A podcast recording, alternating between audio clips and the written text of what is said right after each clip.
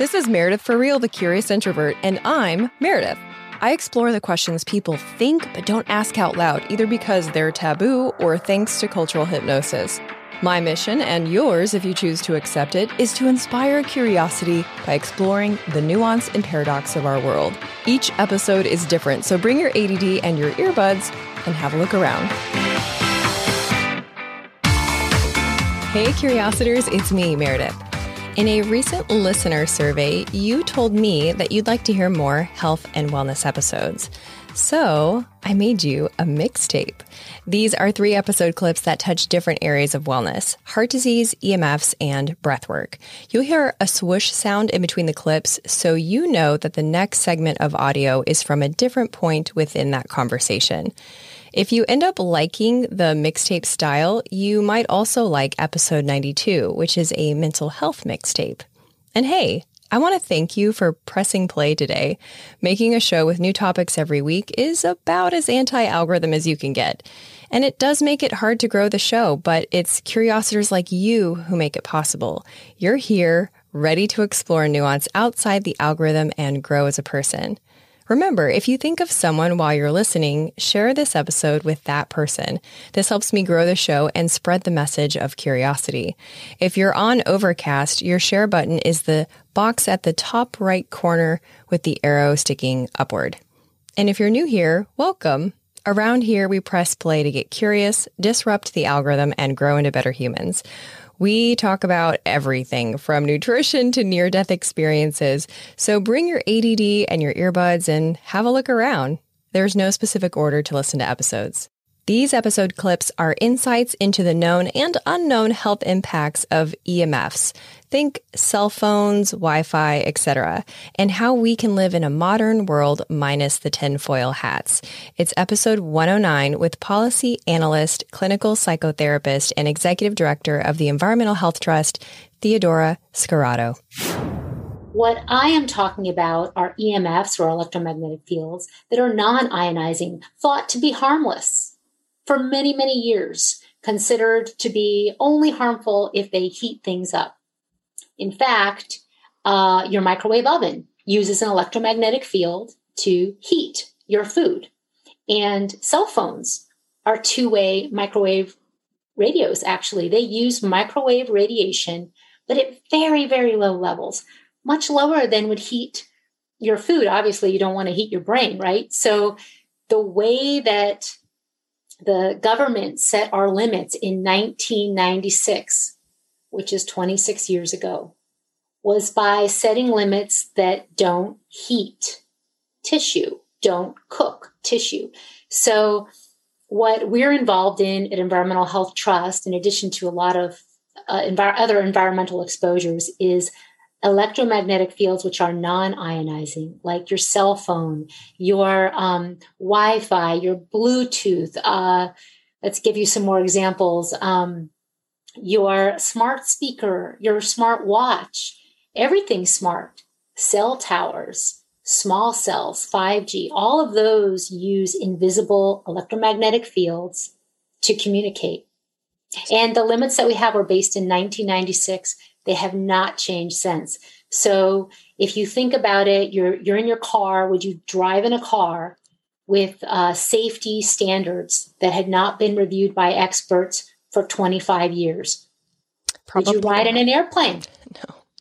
That hadn't been even looked at, where they hadn't even looked at the safety measures in place for 25 years. And that's where we are with this issue. I have a question about that rat study. I lo- went to the FDA website and I went to the um, the WHO website. And the first time I went to the WHO website, it said that EMFs were a potential carcinogen. And this was several months ago um, when I was initially researching this subject to introduce it on the show. I since went back and I can't find that information. And then, so that was confusing. And then I went to the FDA website and uh, it I, I, believe it was the FDA website where it said scientific evidence of cell phone safety. But then when I read the article, it didn't actually demonstrate cell phone safety. It simply said, we don't really know, um, which I found additionally confusing. And then they cited the rat study, which I assume is the same one. It maybe it's different. But then it said, oh, the rats that were exposed to EMFs, they actually lived longer. So I can see why this is such a confusing subject for so many of us because we are a beholden to our devices, right? You just mentioned at the beginning, it's not just about cell phones. We have all these smart devices. Um, and B, information is, uh, it's dizzying. It's hard to figure out, okay, up from down. So can you help shed some light on some of these studies and, and why in the US at least we have this fractured, um, information is so fractured among different websites? Well, these are very good questions. So, uh, if I were coming into this issue, I would be extremely confused for everything that you're raising. The FDA, something that any of your listeners can do is go to that FDA site and see that they never actually say that the rat study found clear evidence of cancer in the male rats or that it found DNA damage. And in fact, it found uh, heart damage in the male and female rats, but instead it says that doesn't say that. There's actually un, un, inaccurate facts on the FDA website. Now, if you want to really dive in and just think about it for a second, go to the National Toxicology Program webpage on cell phones. So you type in National Toxicology Program, cell phones, and go to the NTP National Toxicology page.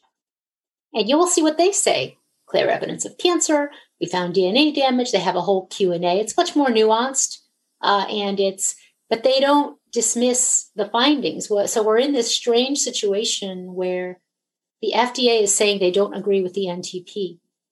Now, the FDA has, well, let me say this no federal health and science agency, as far as we know, has looked at all of the science, even though it seems that way when you go to the, to the FDA. They have a literature review, but they didn't actually do a proper risk assessment. That's why we filed against the FCC and uh, against the US government. I mean, we had to file against our own government to call this out because the FCC said that there's no reason to change their limits, yet the science that they have really, in, in our estimation, shows that it does. And we won that case. What other kind of health impacts do, do EMFs cause? All the studies that I read were about uh, cancer b- because it was like holding your phone to your head. But I thought, I don't know anybody that talks on their cell phone. we all have it on our back pocket or we're texting. You know, some people pull, put it in their shirt, um, their front pocket. So, have there been any studies on the uh, on other impacts, and what are those? So, a phone is not tested before it comes on the market to be touching your body like you described. It shouldn't be in your bra, it shouldn't be in your spandex pants, it shouldn't be in your pocket because when it is, it actually exceeds the government limits for what's allowed from the radiation. So when you put a device, a cell phone, near your body, one thing that I learned that I was like, whoa, I had no idea was that phones are emitting radiation even when you're not using them. So you put it in your pocket, it's still uh, updating the apps. It might be accepting text that you're not looking at at that time. And every time it does that, that is being, the phone is catching the signal, and some of that signal is going into your body when it sends back out and so forth. So there has been research showing damage to testes development, sperm damage, uh, case control studies on young women who put the phone in their bra and developed breast cancers, unusual breast cancers, not the kind you normally see, literally in the shape of a phone directly underneath where the phone was carried. A lot of people will rest the phone on their abdomen. I had my my step uh, nephew come over and he took the phone. We were sitting outside, outside party. He took the phone and sat on it. And I was just, you know, in shock. But then I thought, well, he's like a normal teenager. Like, this is apparently what they do. Where are you going to put the phone? He doesn't have a pocket. He sat on the phone. It was right under his special parts. Now, you know, and pregnant women are putting the phone on their abdomen as a shelf. There's research that has shown in, in mice, for example, damaged memory, hyperactivity.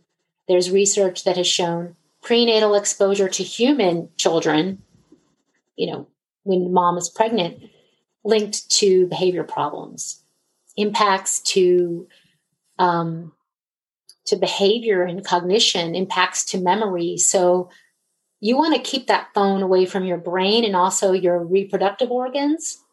There is skyrocketing colon cancer right now in young adults, and Dr. Deborah Davis, our president, just published a paper. Well, not just, but um, published a paper last year uh, talking about, you know, could that be from these the cell phone that's in our po- our back pockets, our front pockets, you know, and, or in combination with all the other toxins that we're exposed to. There have been research showing synergies, meaning, you know, how your doctor says you can't take this medicine with that medicine is like that with EMFs because it can increase the effect of a known toxin. So, oh, that's a lot. So it's a lot. Yes. You know, and in preparing for this episode, I looked up my own cell phone because I had heard that each cell phone actually comes with a warning label.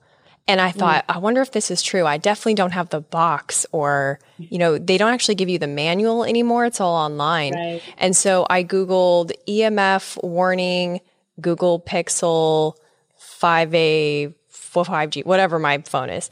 And sure enough, it said that not to hold it closer to your body than five eighths of an inch, which is about the size of my um, fingernail here, to your body and to use hands free devices whenever possible. And I thought, okay, this is, this is real. Um, so for those of us that live in a modern world, we love our, our devices. How can we be safer? Um, about this while we're waiting for federal regulations to catch up and regulate the industry a little bit more. What are some practical things we can do to um, protect our bodies? Oh, so much. So much low hanging fruit. So simple. Keep the phone away from your head. Don't carry it in your bra, in your pants pocket. If you do need to carry it, power it off I'm not talking about turning the screen off. I'm actually talking about powering it off. I know that's hard. Some people that might be, I've gone too far. So I'm going to step back for a second. Okay. And I have a question about that. What if we put it on airplane mode? Okay. So airplane mode is really important to learn about. Airplane mode means you've turned off the antennas. But unfortunately, with the new, it used to be turn on airplane mode, the whole, everything's off. Now with some phones, and honestly, it depends on the phone. You might have your Bluetooth on or your Wi Fi on or something else on. So you really have to go into settings and turn everything off. Then you've got your antennas off. Don't sleep with your phone. This is like super easy. Don't have your phone radiating on. Get a battery powered alarm clock or turn it on airplane mode and have the phone that way. Oh, that's a good idea because the alarm will still work with airplane mode, right? Right. Like I don't even know. That's how bad this is. Is I'm just so used to having it on all the time right. that when I began researching this, I was like, okay, I'm it's on airplane mode and it's in my pocket. And then I went for a walk and I put it in my leggings as one does. And then I realized, well, crap, I didn't download the podcast episode I wanted to listen to. So right. now I, you know, there, it was just a totally different way of thinking. These episode clips give you fat definitions for dummies. So if the difference between poly and monosaturated fats has ever confused you, this will clear it up. These are from episodes 110 and 111 with nutrition journalist and New York Times bestseller Nina Teicholz on her findings after 10 years of research about the real cause of heart disease and why our nutritional policies have not changed despite half a million Americans dying from it each year. I think it's important for people to know, especially as we go on in our conversation, is that I really had no preconceptions about diet at all. I was your average, kind of not educated eater, except for what I knew were two things don't eat red meat and don't eat butter.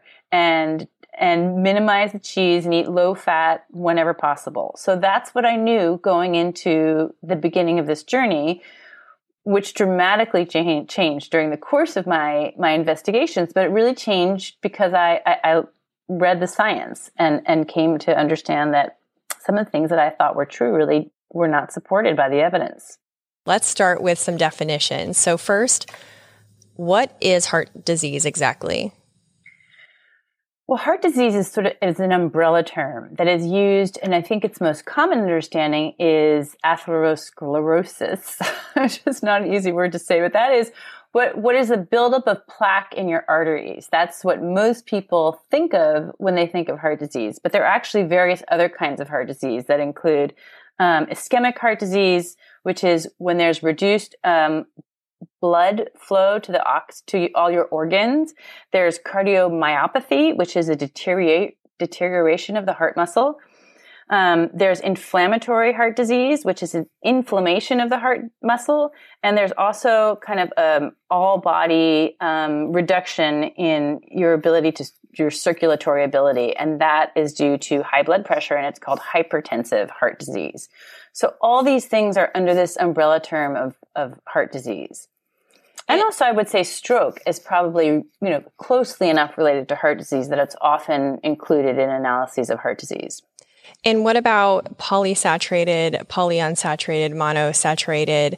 Like, talk to me with definitions. Pretend for a moment that it is a bar and like it's last call and I'm still sitting there and someone needs to drive me home. Like, give me that version of the definition. Like, I'm really drunk and a little dumb. okay. All right, you um, dumb drunken people out there. Um, so, what polyunsaturated? Uh, so, fats. All fats come in different forms. All right, and it has to do with the structure of the chemical molecules. Like, um, and almost all foods contain all kinds of of fatty acids if vegetable oils are largely, so I'm talking about soybean, sunflower, canola oil, um, all those oils that you use, nearly all of them are what's called polyunsaturated fats. And the poly just means that it has multiple double bonds. And the only thing you have to know about that is that all those double bonds, they can break open, especially when they're heated and bond with oxygen. And so oxygen is what creates oxidation and leads to inflammation, and that's bad. You do not want that happening in your body. That's why you eat antioxidant foods. Um, so then there's something called monounsaturated fats, which is mono means just one double bond, so only one opportunity to open up and bond with oxygen. That's mainly olive oil. So that's why olive oil is, from a perspective of oxidation, a little healthier than the poly many double bond vegetable oils. And then finally, there's what we think is the worst fat, which is saturated fat. The saturated just refers to the fact that it has no double bonds. So no opportunity to bond with oxygen. So ironically, it, it is actually the most stable fat. Um, and it won't oxidize and it's safer to cook with which is I know it went now upside down. Now you're like, I need to go home because uh, my my brain can't handle this upside down world you're telling me. But um, it turns out that saturated fats are the most stable and therefore the best for cooking. Okay, so I'm gonna. I like. Um, uh, what is it called? Alliteration. So saturated, safe. It's a generalization, but it works for me, and I can remember it. Saturated, sa- safe. Poly equals ox- oxidized. And I don't have a word, a P word to go with that, but I'll work on it. I'll work on it. How about plenty of oxidation? Oh, po- bam. There we go. Okay. Poly, plenty of oxidation, saturated, safe. Okay. So heart disease. There weren't a lot of cases noted before the 1900s. How do we know that those cases of heart disease were just simply undocumented and that they existed? Yeah, this is a good question because uh, what you go back when you go back and, and look at the medical literature in the early 1900s and even in the middle of the 18 you know the 19th century so in the 1800s there were scientists studying heart disease. There were there were textbooks on heart disease. They had seen it. They knew what it looked like. They knew its manifestations, but they weren't seeing it show up in hospitals. So even in Mass General, a big hospital in a big city, they were not seeing cases of heart disease or very few cases, just like a handful during the course of a year. Um, and these were, you know, by the doctors who were leaders in the field that just did not see these cases. So by the 1920s, however, the late 1920s, heart disease had risen to become the number one killer in the nation, especially of men. It was men who got heart disease originally, which is kind of an interesting little known fact because it wasn't until uh, maybe the 90s that that it that it really evened out in terms of killing both men and women almost equally. So there really was not heart disease. Um, in fact, there were no cardiologists. There were no doctors who specialized in heart disease until the late 1920s. So, um, so what brought all of this into like the consciousness of the nation was that President Eisenhower himself had a heart attack in 1955. Um, and we can go into that if you want, but that really focused the attention of the whole nation on the fact that a young, youngish, middle aged man could get heart disease, and often they died. So before 1920, heart disease was still detectable, is what you're saying? Recognized, identified, detectable, but rare. You mentioned in another interview that the heart health hypothesis is the most studied hypothesis in nutritional history. And yet there are stacks and stacks and stacks of studies showing that it is not, uh, not, not true. Um, how did a, a hypothesis that has been proven not true become institutionalized? Okay, this is a little bit of a long answer.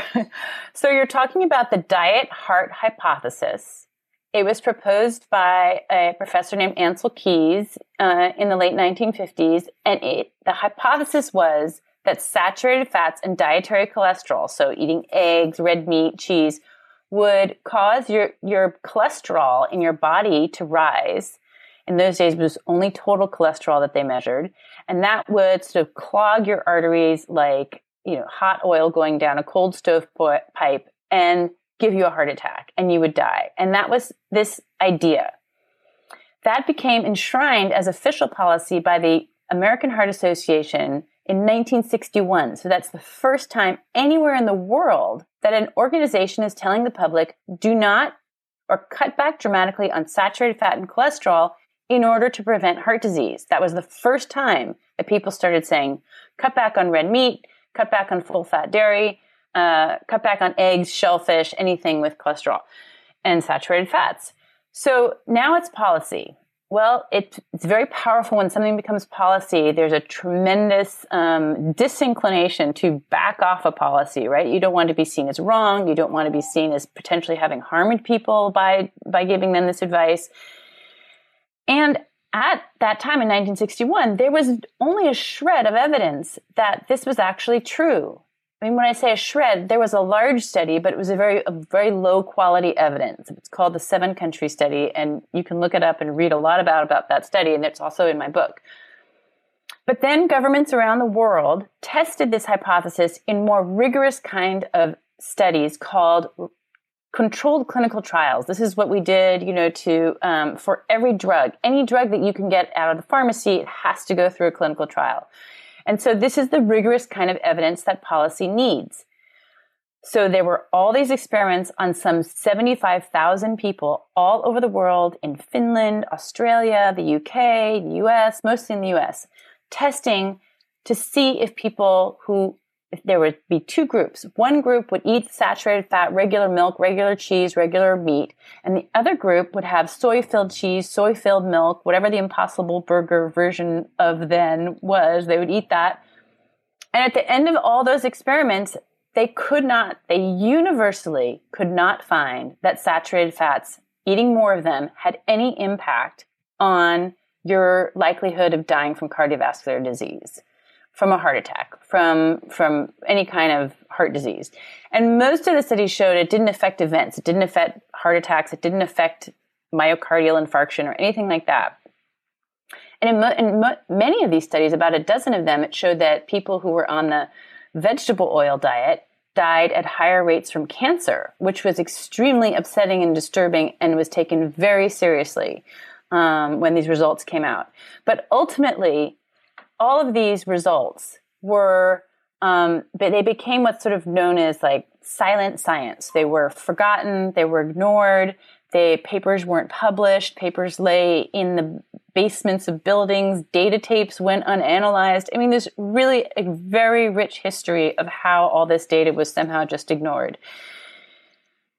So what happened was is that there was kind of a renaissance of interest, partly due to my book, and also there's book, been um, books by others. But about ten years ago, scientists all over the world started to look back at this forgotten data, these forgotten studies. Um, again, 76,000 people tested. That is the most tested hypothesis in nutrition in the history of nutrition. And these papers, which have looked again at this whole body of knowledge, have come up with this universally, again, the same answer that eating more, that reducing your saturated fat, cutting back on red meat and dairy and all of that has no benefit for cardiovascular mortality. And I also have to say, or total mortality, which means death from any cause. So, you know, we're in a situation now where there are now some 20 of these review papers that have been published in the last decade. I just participated in the publication. I was an author on one of the most recent papers on this. And but it's it's like knock knock knock at the door of the policymakers who just can't hear it can't see it.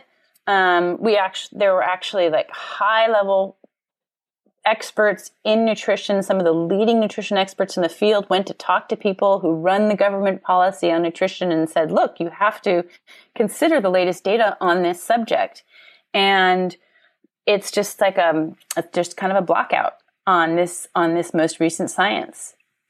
It's it's a it's a very strange chapter in the history of, of nutrition science, or I think really any kind of science. For heart disease, of the regularly commonly measured indicators, your HDL to your triglyceride ratio is the best and most reliable predictor of your risk.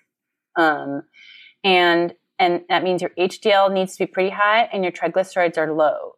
HDL is reflective of your um, saturated fat intake. Actually, saturated fat is the best way to raise your HDL. Your triglycerides are driven by your carbohydrate content. So, your sugar and things that turn into sugar once you digest them, like bread, rice, pasta, and sugary fruits.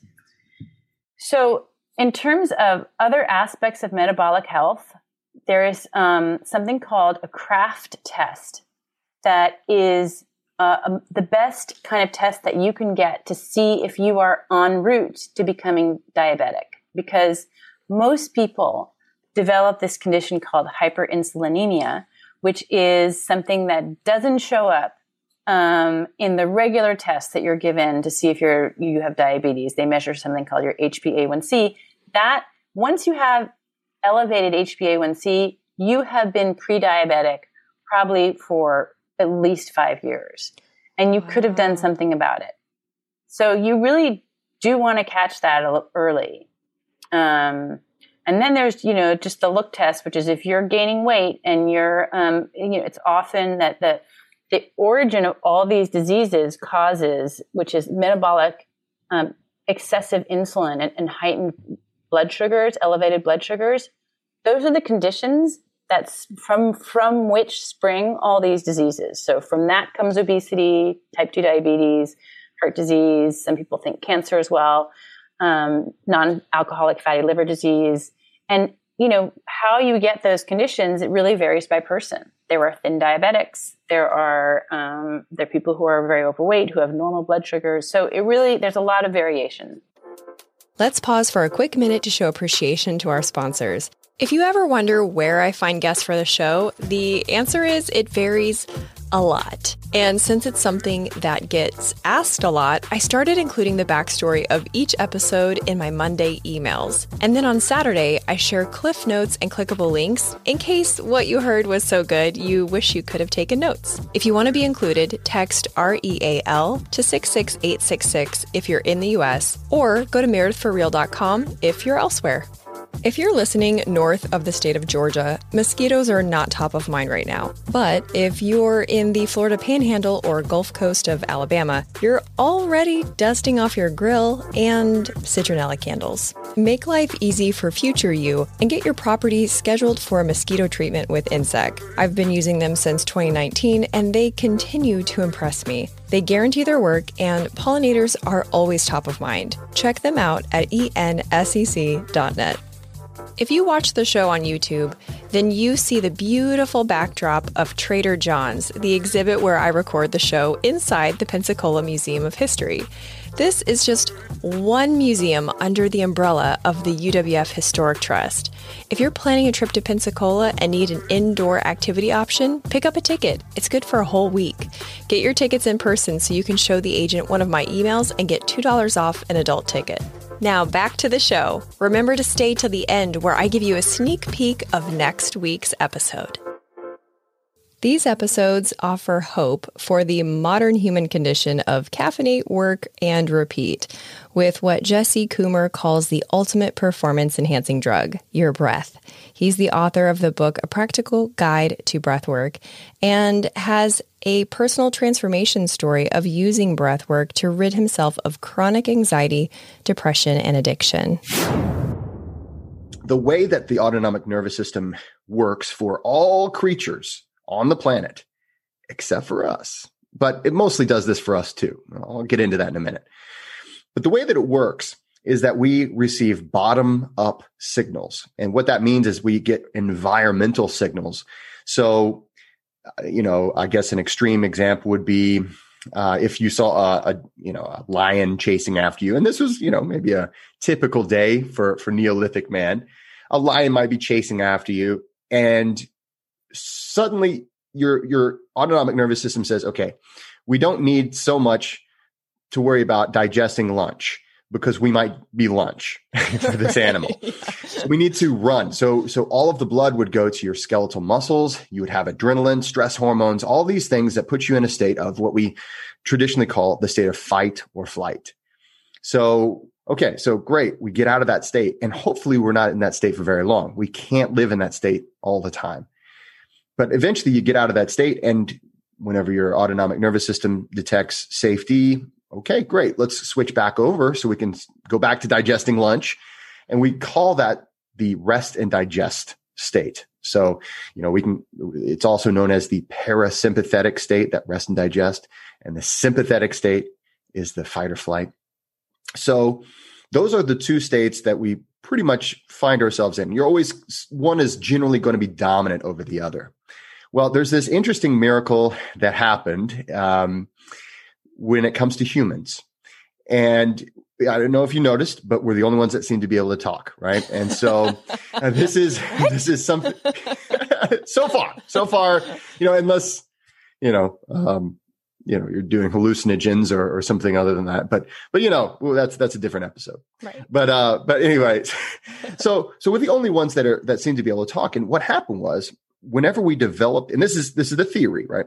When we develop the ability to speak we also develop the ability to modulate our breathing. And if you think about what I'm doing right now, there's an enormous amount of modulation. I mean, it would be so weird if I couldn't control the the breath and, and in and out. It would, you know, I, I wouldn't even want to try it. It would sound so weird. So it's interesting. So this was normally something, and for all the rest of uh, of the creatures on the planet, this is an automatic thing only. So they can't. So whenever you're walking your dog or, or hanging out with a cat or whatever, are you a cat person or a dog person? Dogs. Dogs. Okay, cool. Way. Me too. Me too. My dog, my dog, my dog and I, if whenever we're taking a walk, I'm the only one that can hold my breath. The dog can't do it. And whenever the dog switches over to panting through the mouth versus through the nose, he didn't even think about it. That was not something that was a conscious thing. We can do this. And, and it's all because we have this strange, this this one, you know, miracle of evolution, and call it whatever you want to call it. But we have this ability. And it's interesting that this is connected to the part of our brain that is very close to our emotion centers.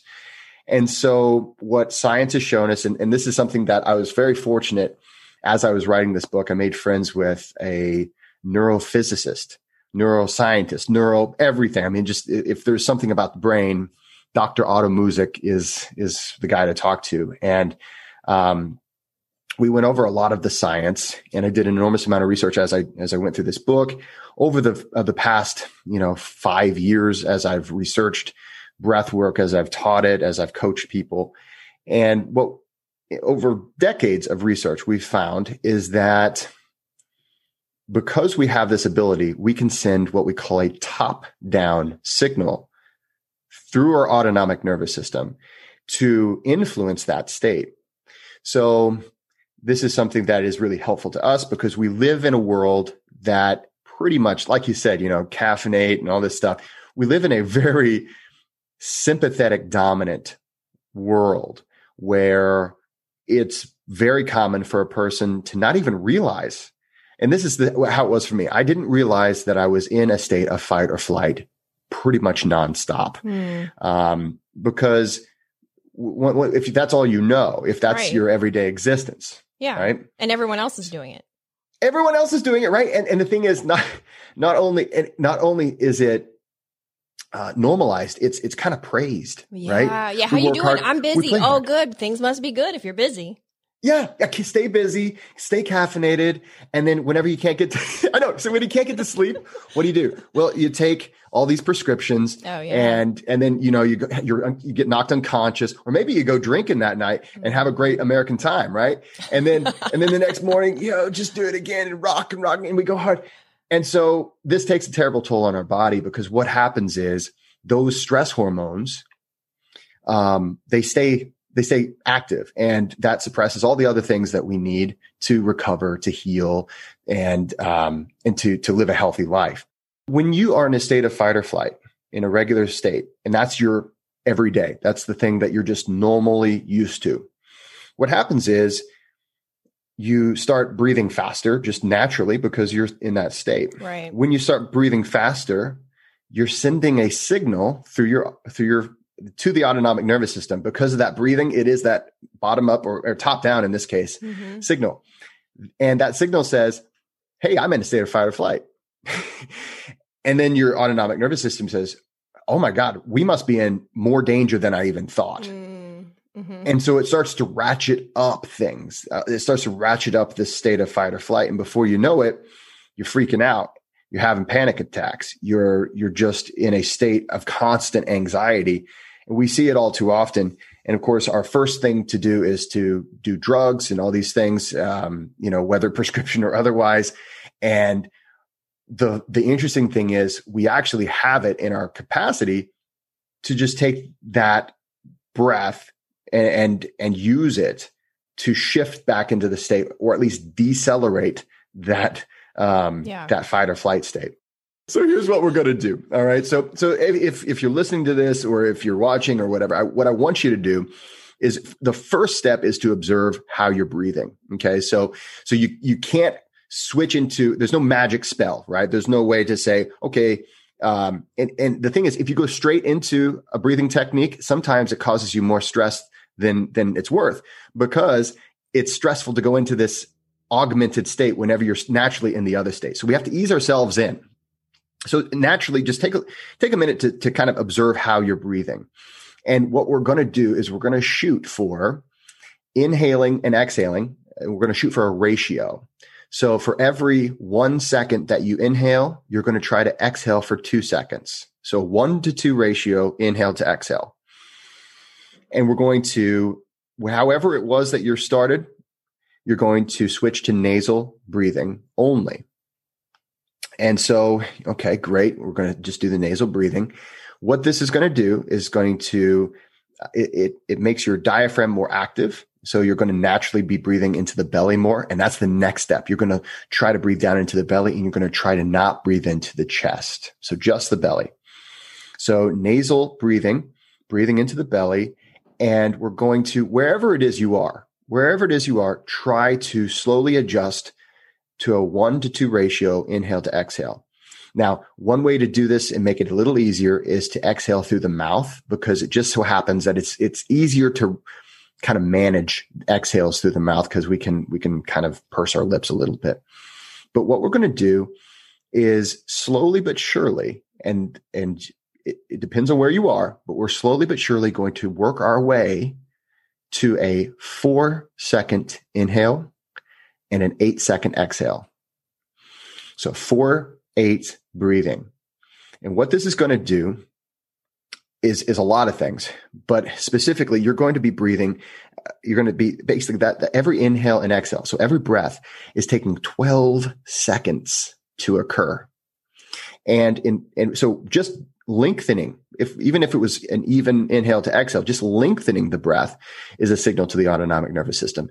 But since we're extending that exhale, we're sending an extra strong signal to the autonomic nervous system. You're safe. You can relax. It's not as bad as you think. It's going to be okay. Thanks for listening. Did you think of someone you know while you listened? Help me grow the show by sharing this episode with that person. If you liked the mixtape style of episode, you might also like episode 92, which is a mental health mixtape. Stay tuned next week when I talk with the very first guest I ever had on the show for a remake of our episode as we discuss shaming versus inspiring, the real way to get people on board with your cause.